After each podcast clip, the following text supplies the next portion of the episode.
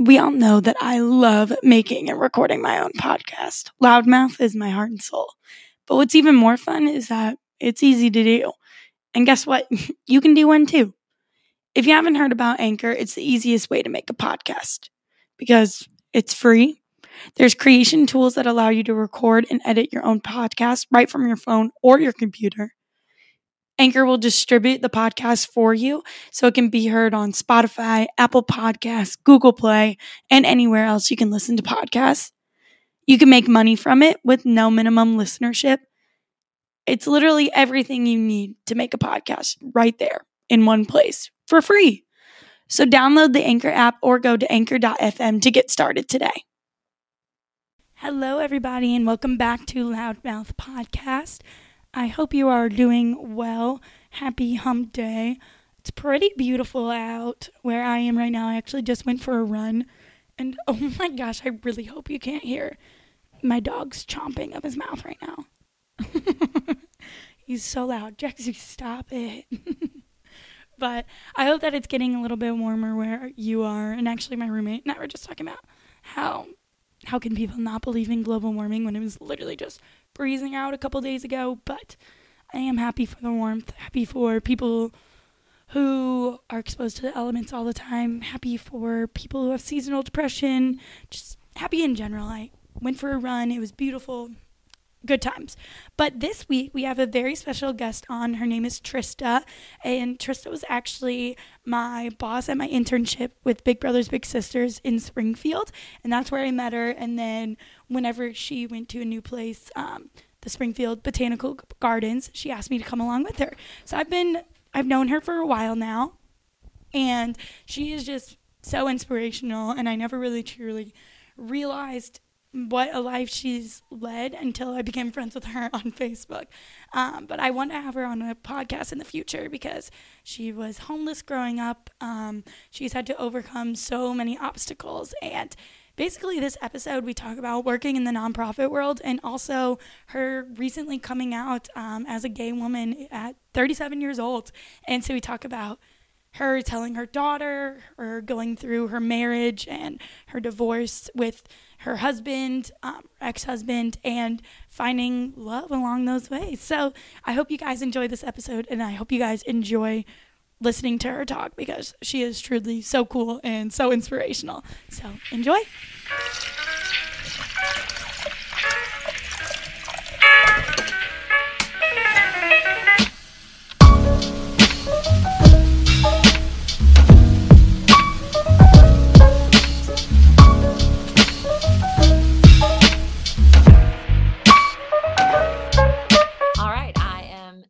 Herzog.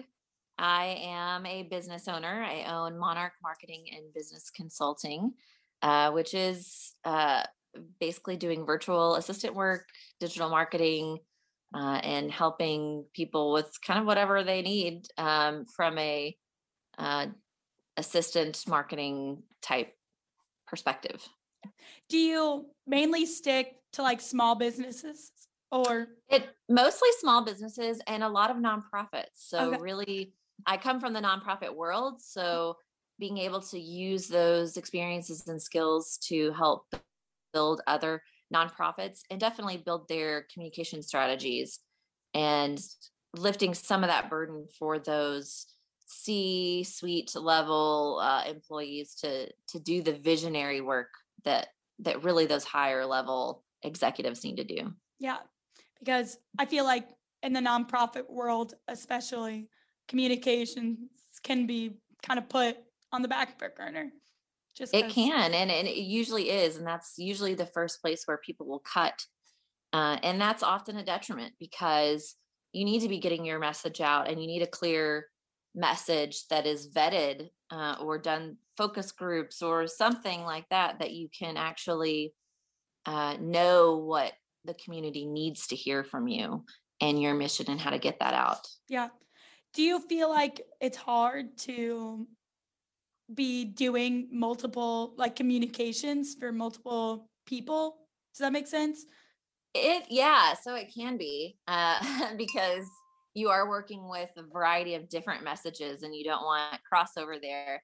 Um, but I think for for my current clients, their needs are just a little bit different than one another. So what I find really exciting is that uh, I don't have to be tied down to one place or one organization.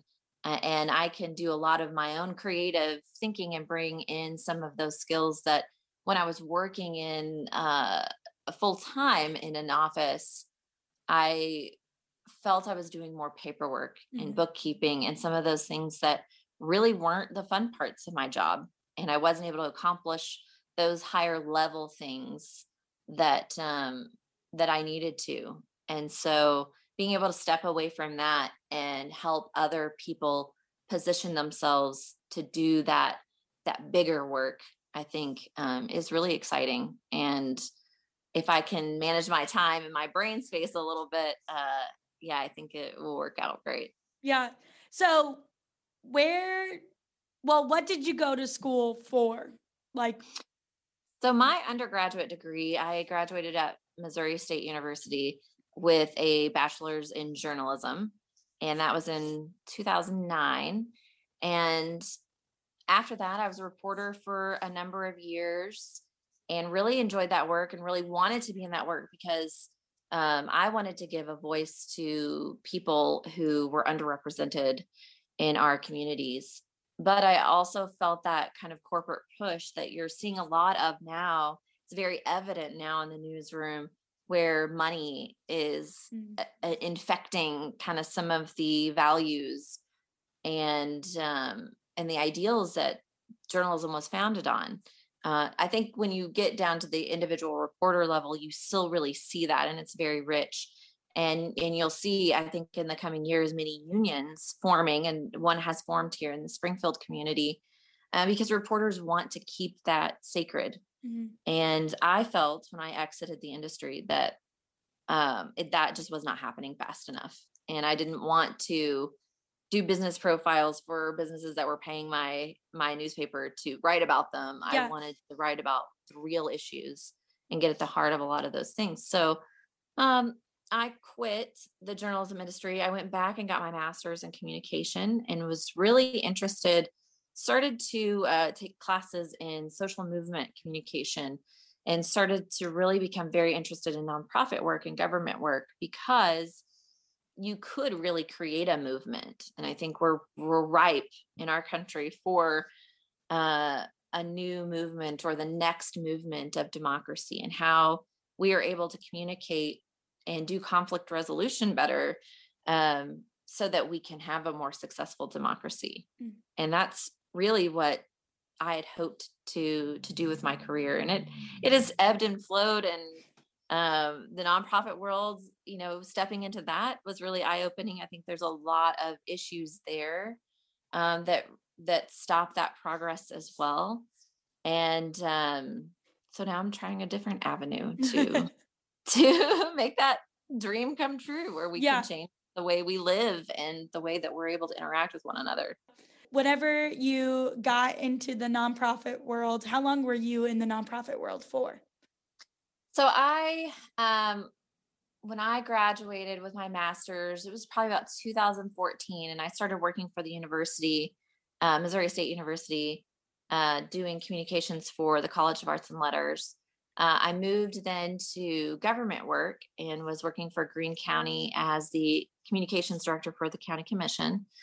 Uh, and then I was at Big Brothers Big Sisters of the Ozarks, and then more recently at um, uh, Friends of the Garden. And so, in between and uh, in collusion with all of that, um, I also served in Junior League of Springfield and worked with several nonprofits uh, in in various volunteer capacities. Uh, I've been a board member for Isabel's House, a crisis nursery here in uh, Springfield, and um, I've worked with the kitchen, uh, doing work with homelessness and child abuse neglect collaboratives and task for task forces and uh, so a lot of different work really since about 2013 2014 so you've been in for a while and have bit. done so much so yeah. many different jobs Yes. Do you what do you think is like the most frustrating thing about the nonprofit world? Like what has been or what was the biggest struggle or challenge that you I had think to go through? that most of our nonprofits are still governed by traditional boards, and I really, um, I think that that hurts in a lot of ways because, I, from the perspective of being a board member, I wanted to be able to go in and have the information I needed to make good decisions about that organization. Um, we give a lot of power to boards that only show up once a month. And that's a that's a huge responsibility and i felt the weight of that responsibility but as someone who worked full time couldn't really execute it very well. You have to rely on the staff and be able to supply enough staffing that that organization really can thrive without you and i think that's very short-sighted Mhm. and i think another thing that was frustrating in in some of the roles that I had was the competition. So in Springfield or in our region, we have uh, something like 2000 nonprofits.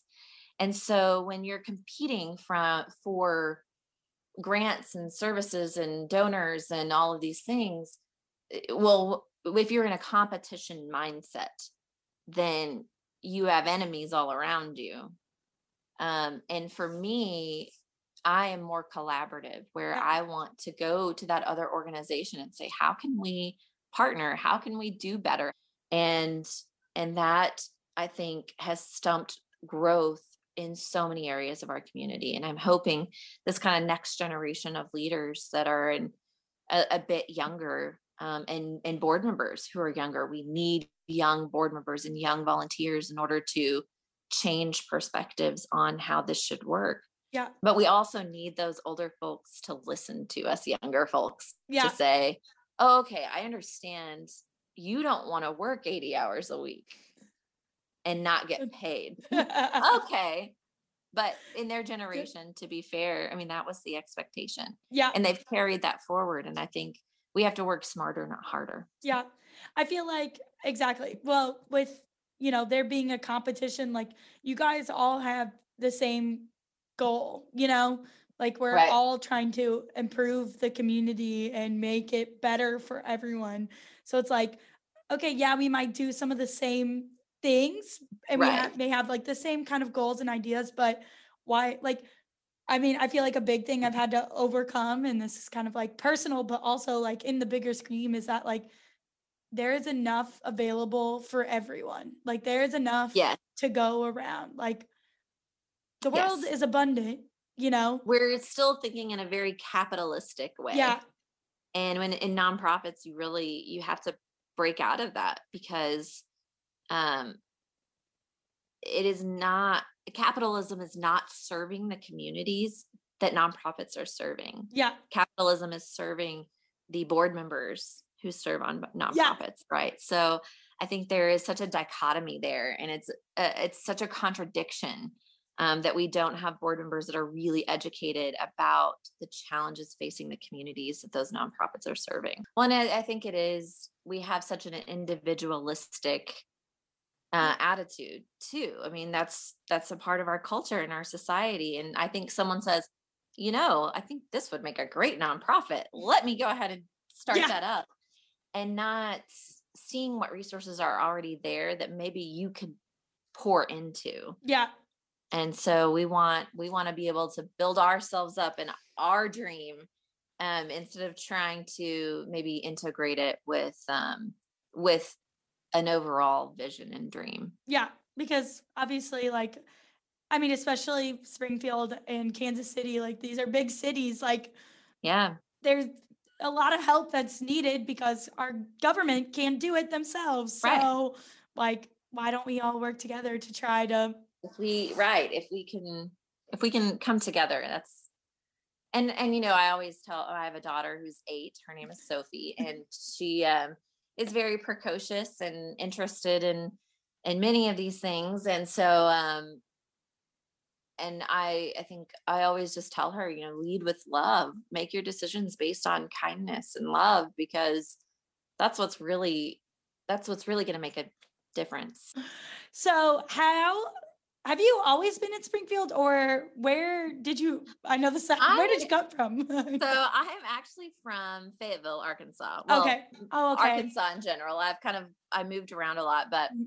I graduated high school in Fayetteville and then I started out at University of Arkansas Mhm. whenever I was going to school uh, and transferred to Missouri State uh, probably about 2007. Okay. And um and then after that I I lived in Springfield mostly from then until now, but Mhm. I've kind of moved a little bit. I moved to the Lake of the Ozarks for a bit, to uh, uh, South Texas for a little while, um, but always found my way back here. And Yeah. Now I'm like, okay, I think I'm ready to move again. yeah. So move to Kansas City and see what that's like. and Yeah. Maybe that will stick. I don't think I'll, I don't know if I'll come back to Springfield. Maybe not. Maybe I will. But Springfield for me, I mean, it's been great. Springfield is a really amazing community in a lot of ways.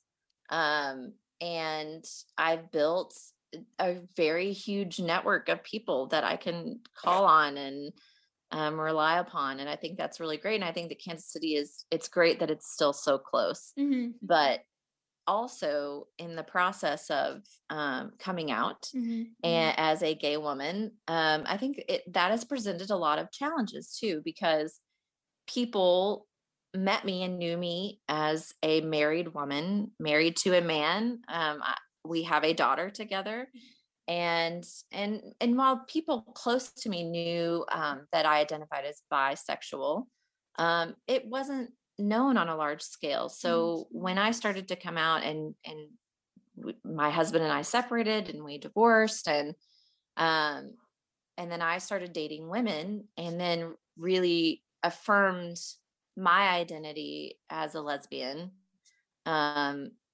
that was you really start to see who people are i Mhm. guess so um there were people that felt betrayed they felt like i had lied to them about who i was and they had unsuspectingly uh, befriended a lesbian Yeah. and so this is a problem for them um, because mostly for religious upbringing Mhm. and still some of those uh, some of those very negative associations with homosexuality but also with lying and Yeah. betrayal and i think that um that really affected a lot of a lot of people and i i don't think i really expected that Yeah. i expected that there would be those people who are like oh now you're gay i don't want anything to do with you yeah. and I would be fine with that um, because I don't want those kinds of people in my life anyway. Um, and I knew that most people I know would be very okay with it, and um, and of course those people who were close to me already knew. So Yeah. um, it was surprising to see how many people just really felt like I had tricked them. Yeah, like they had an expectation of you in their Right. And you didn't meet that, and now they're like, right. And so "Wait, and I put this on you." yeah yeah and that that that they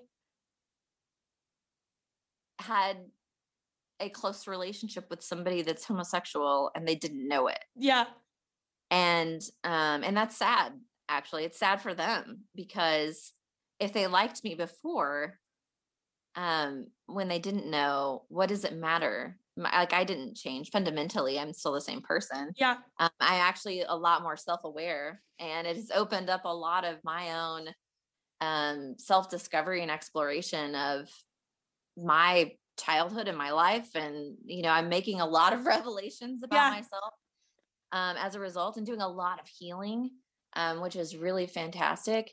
Uh, and so, for for those people not to be happy for me or to be um, understanding I think of that is is is tragic. yeah, And it really has made me want to leave Springfield because I started to really uh, feel a lot of that from you know in different places that I worked um, from bosses or board members. And once they would really find these things out become very obstinate or try to erect barriers to my success. And I think I was I'm just tired. I'm Yeah. tired of that. I don't need that. Like I don't want that negative energy in my life. Yeah. And I think, you know, go moving somewhere else is very exciting to me because I get an opportunity to be me from The get go. get-go. People really do feel like they have ownership over knowledge about your life. And and that's another downside, I think, to social media is because we do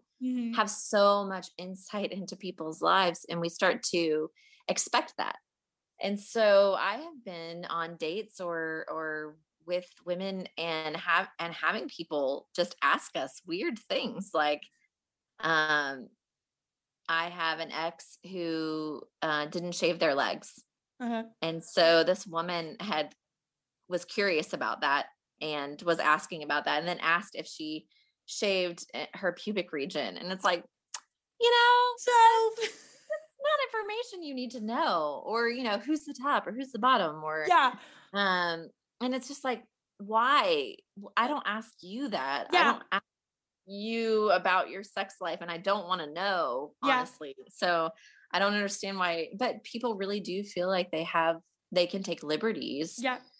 Um, They're like, actually, you're my research project, and I will ask you every question. right? That I yes, have. I, want to know all about this. Well, there is the internet. Yeah. I mean, Um, so yeah. And I feel like that's what was happening in, like, obviously the Black Lives Matter movement, too. yes. People were like, just Google it. Like, don't ask your token black friend all these Right. questions about racism. Like, It's a plethora. There's like a whole like extended encyclopedia online. Yeah. You know, you can you can get any answer to virtually any question. yeah. uh, or at least a variety of different answers so that you can make a decision about what you think about something. But it's just, it is just, um, people feel like they can be invasive. But also, on the flip side of that, I think I found, and it is really interesting, I feel like, because I've seen the world as a straight person or experienced the world as a straight person. Yeah. And now I get to experience the world as a gay person and seeing how the difference in treatment and so um, there are those who really want to be an ally, and you could tell, you know, they approach you and they're super nice and they talk to you in a sugary, syrupy kind of way.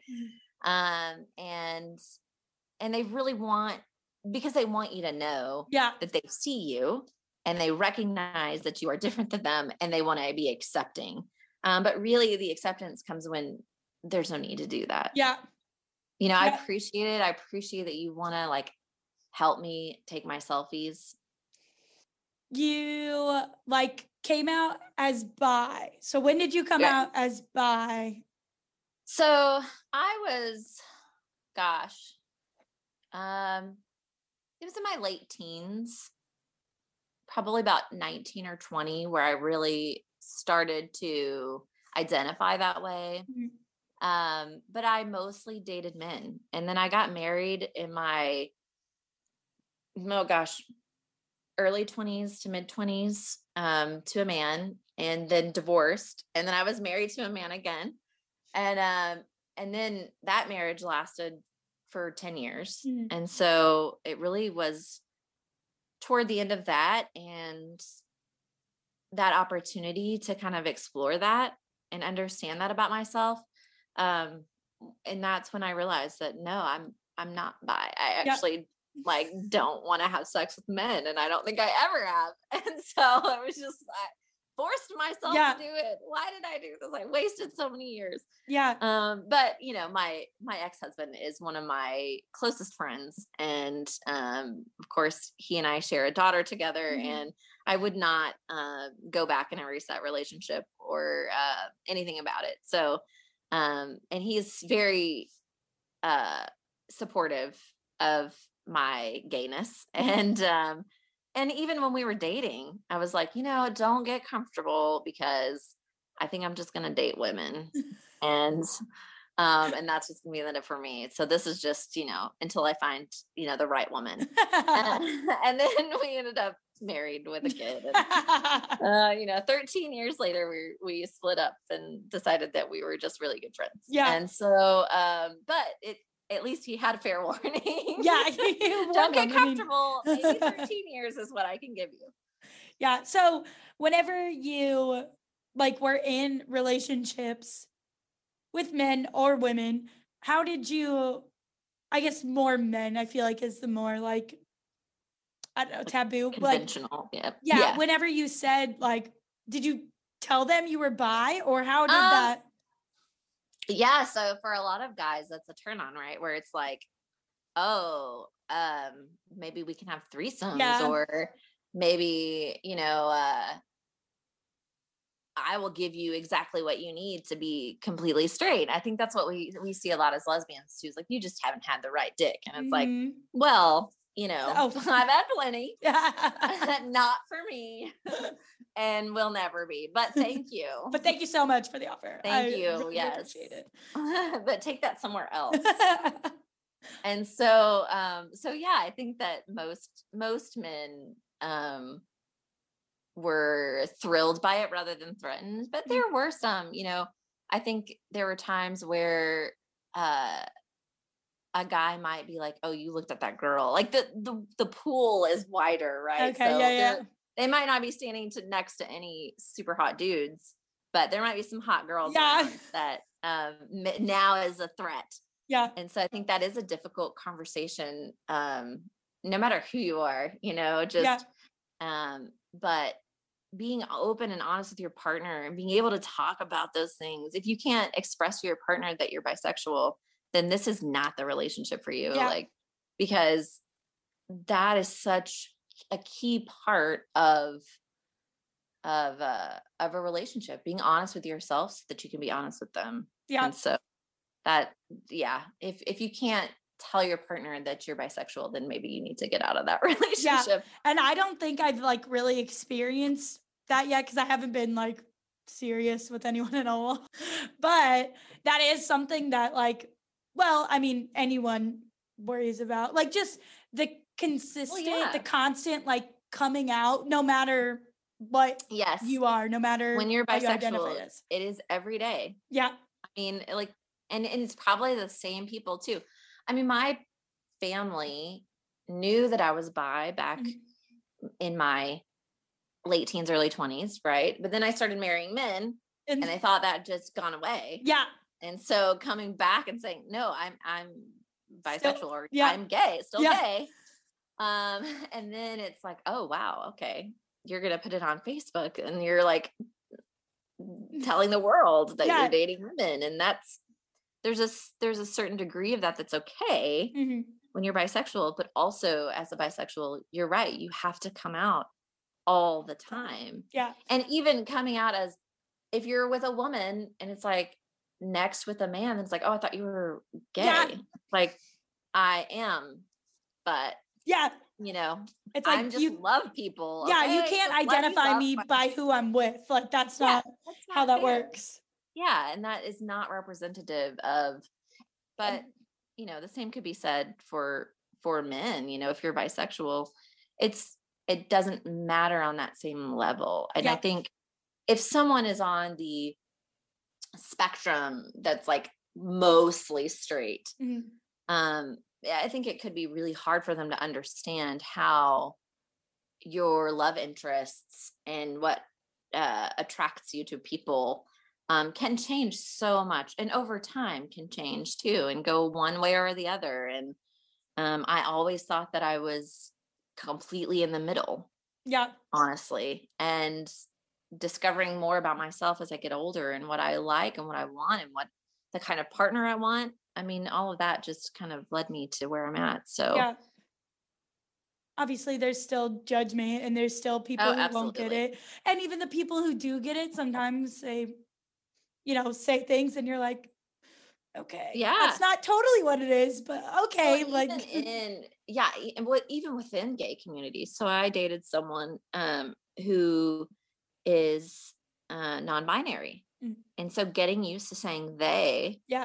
Um was challenging and and in a good way i Yeah. mean it really challenged me to think uh more respectfully or responsibly about others in the way that they identify and present and their preferences and honoring that because i didn't want to say something that would offend them. Yeah. And I didn't want to accidentally call her she or call them she. And there it is, Yeah. you know, where it's like um, we're so programmed to this binary system. Mhm. And I think sexuality is a lot like that too, where we're so programmed where we have these choices.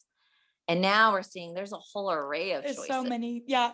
And if we make a mistake, you learn from it and Yeah. you apologize and you move on and you recognize it within yourself um, instead of relying on them to point it out to you or, or, you know, I've only known you as a girl, so I'm just going to call you she Mhm. um, because that's easier for me and it's not uncomfortable. Yeah. So whenever you so when do you think that you kind of came to the realization that you were gay or how did it form? Like what because obviously like I mean you've known, but you know, So kinda yeah, yeah. Well, my husband and I we decided that um we were going to open our marriage Mm. and because I really did want to experience I wanted to see I wanted to experience Mm. women. You know, I wanted to know um what that was and explore that. And so we decided um to open our marriage and and I dated somewhat um for uh, for quite a while um and we were also having other issues in our marriage which ultimately um a combination of all those things ended our marriage um and so i think that when we finally separated and i was more seriously dating people so dating as a poly person Mm, is a little different than dating as a single person Mhm. um, in the ways that you might expect. So you can't really form a, a true relationship with someone when you already have this base relationship. So, and I didn't want to threaten that um, because at the time I, I really did believe that we would stay together. mm, And um, so after we separated and I started exclusively dating outside of all of that, um, I realized that I didn't like men. like I had no desire to to date men. And then when I really started dating women and having these I think for me as a younger person when I when I thought of myself as bisexual um it was mostly because while I was attracted to women I didn't think that I could have a relationship yeah. like a meaningful marriage long term you know relationship it just didn't seem like that was for me and maybe it wasn't at the time and maybe i shouldn't have been in any relationship honestly um, i should have given myself a little bit more time um, but now it's like i can't even imagine being in a relationship with a man um, because this feels so much more natural Yeah. and this feels so much more like refilling my soul Yeah. um, in the way that you you want your love interest to do, and and probably in a way that I'd never felt with men. Um, but I also have a lot of trauma and a lot of um, sexual abuse trauma from my childhood, and so I always thought that sex was uncomfortable or weird or um, all those things I felt Yeah. trying to have sex with men. Um, I thought I attributed it to my trauma and that I was broken. And when I realized that was not the case, um, a hundred percent at least, Yeah. um, that I was just having sex with people that I was not, Not truly attracted. sexually attracted to. Um, and so, so that, that was, was huge. And Mm-hmm. that really changed my perspective on who I was. And I wasn't broken. And in this trauma that I felt like had been caging me in, um, really started to, to heal yeah. as a result. Because I mean, self realization is like, yeah i mean that you got you have to be able to see yourself truly yeah. i think and that's that's a great feeling i hope Yeah. everybody there So when did you like officially come out? I mean, officially, I feel like is a You know, term, but i well i made it facebook official that i was out and gay um completely gay um back in october of 2020 actually so feels so long ago, but it's I not know, that long ago. really. Um, so I was coming up on my 37th birthday, and um, and I just decided, okay, I'm just gonna let the world know. Yeah. Most everybody else knew, And my grandma did not know, and she is very, very religious. And she actually called me on my birthday to let me know how sad she was that she was not going to see me in heaven because she's she's dying, and um, uh. she loves me anyway. But that she was very sad that she was going to be going to heaven soon, mm. and that she would never see me again. Um, so, so, and I did not come out to my grandma. My aunt outed me, which I was kind of upset about. But um, but yeah, uh, so luckily most of my family and even that conversation was fine. She um knowing that she still loves me no matter yeah. what, even if she believes that what I'm doing is amoral. Mm-hmm. Um, I think that's profound in itself. Um, but but yeah, I mean, my family, most of my family wasn't really all that surprised. Again, yeah. they were like, I thought you were done with that. That it's like no. Well, no. I'm still alive. So, yeah. So, do you feel like coming out, you know, later in life, like, how is that? How is that? Just how is doing that? Like, how? Do you know? It was like just talk. Yeah. so it was real. It's scary because, um, most people see that as a fundamental part of yourself, mm-hmm. but it's really not. I mean, it is. I mean, it, there is something to be said about being able to be honest with yourself about that and be able to live out loud. Yeah. Um, but it doesn't change you. Yeah. Like I'm not different. I am not a different person. Like if switch didn't flip and now suddenly everything about me is different. And so um and unfortunately that's one of those things that um people think that about. So mm-hmm. I must be a completely different person, or something must have happened to me um, that's made me this way. And so uh, being able to educate, I think, people and for them, and I think to some degree, saying, Hey, I've known a gay person for all of this long. Yeah. and, and didn't know they were gay and they're pretty cool. So maybe other gay people are cool. I hope that that's yeah. a lot of people's reactions. Um, but you know, I think as an older person, it is, it, it comes with a lot of challenges because people know you as a straight heterosexual mm-hmm. cis normal person yeah. and so um so yeah it was it was scary and yeah. i think um, but I've done scary things. I think that's another thing. Eh, you know, it de- it definitely came with a lot of challenges. Yeah. I think it's hard. It's hard when you're older to um to change something like that about yourself. Yeah.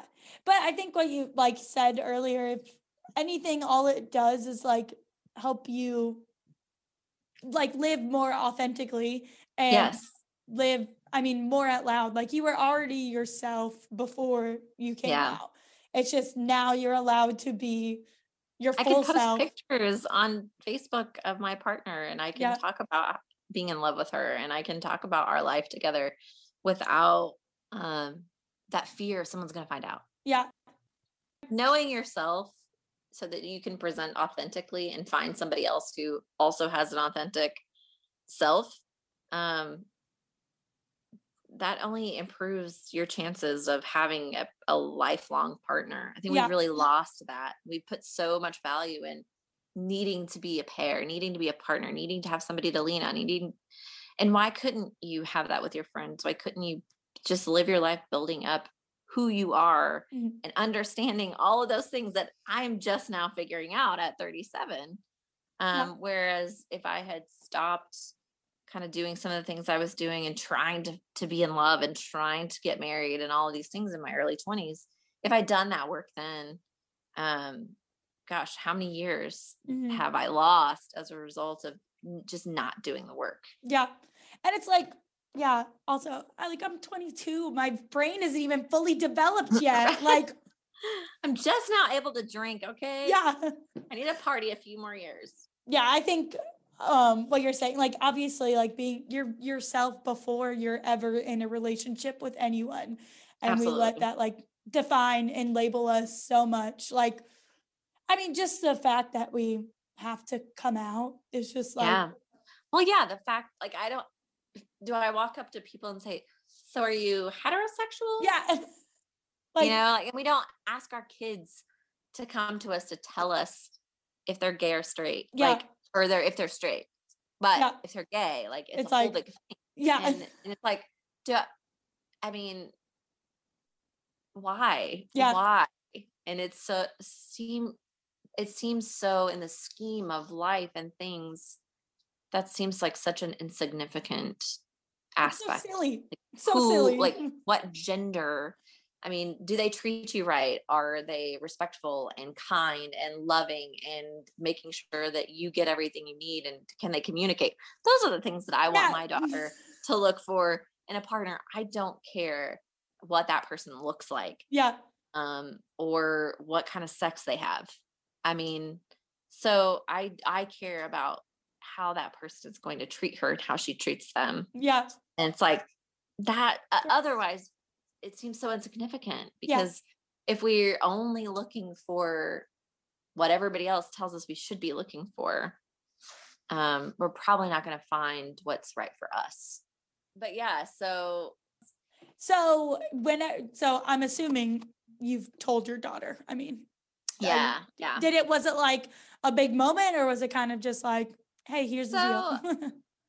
i'm trying to think of uh, well it kind of was a slow burner so um when she's known since she was little that i'm bisexual Mhm. um but i don't think to her it was very much of a reality until um her dad and i split up because then i was dating women and she could see um those things and so uh that summer she was in summer school and we had talked a lot more about what bisexual meant Mhm. and um we've gone to the pride parade like every yeah, year. Yeah, I So always- it- so yeah so Her videos of her dancing with and like she's right yeah she loves it that's and she wanted last well we couldn't have it in 2020 but Mhm. in 2019 she wanted to march in the parade because um you know her mom is gay and like we can do this and so we marched in the parade. Um but whenever uh this past summer when i when her dad and i split up and i started dating women and um she was in summer school and they were supposed to make a flag. And she'd drawn this intricate design and i never actually got to see it. And actually when she was telling me about it she's most of the conversation i was not listening to Mhm. admittedly so i didn't catch a lot of what the flag was supposed to look like. Um but her teacher came to ask her and this is when i started when i perked up our teacher asked her what the flag was and she said oh my mom's bisexual so i made this flag for all bisexual people so they have their own flag. And so that's That when i was so like wait a minute what? Okay try to explain this flag to me again.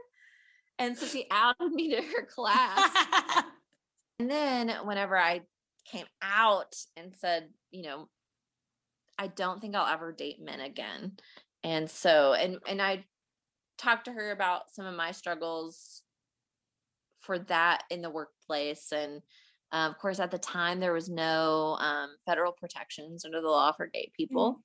And so you could be evicted from your house. You could be um, your job could be taken from you. And services refused or um, the looks that we might get Mhm. uh, going out as a big gay family um, and so really having those conversations with her and we were at uh, at dinner um, shortly after that and we try to check in once a month to see how the parenting co-parenting arrangements going for her to go Mhm. back and forth and in that conversation she was like you know mom i'm just so proud of you for um, coming out and being yourself and she says uh, it's never too late and so I was like, oh, you're right. You're right. You're it's never right. too late. It's never too late to be yourself. um, I so yeah, that was a really incredible experience. But I think that's it's um it is challenging, I think, as parents yeah. to come out to your child. and I never thought of that as a thing Yeah. until I had to do it. And and I mean, I've raised my child to be very inclusive Mhm. of people. And so I did not think she would have a problem, but I was most worried about what is what is she gonna through the lens of her life Mhm. having gay parents you know like Yeah. what what kind of challenges is she going to face and if we're standing in a restaurant and somebody decides to say something to us she's going to have to witness that and that's a form of violence that you never want to subject your children to and then now they know that you could have had another choice Yeah. and so, um, but she's totally cool with it. And in fact, if someone, I have, have full confidence, if someone ever came up to us and had anything to say about her gay mom, she would probably tell them where to go. what advice do you have for people who are kind of, well, I mean, younger or, you know, older people, but people that are coming out in like areas that it's not super progressive, I guess, or Mhm. uh, as open minded? Like, what Yeah. advice do you have to those people? Before doing that, build yourself a network, a support group. Though those people who are going to say they love you no matter what, and everybody else is shit. You know, um, my my best friend, her her favorite line is, "I'm always Team Trista." like no matter what. And so having those people in your corner who see you for who you are and like genuinely just want to embrace you every day.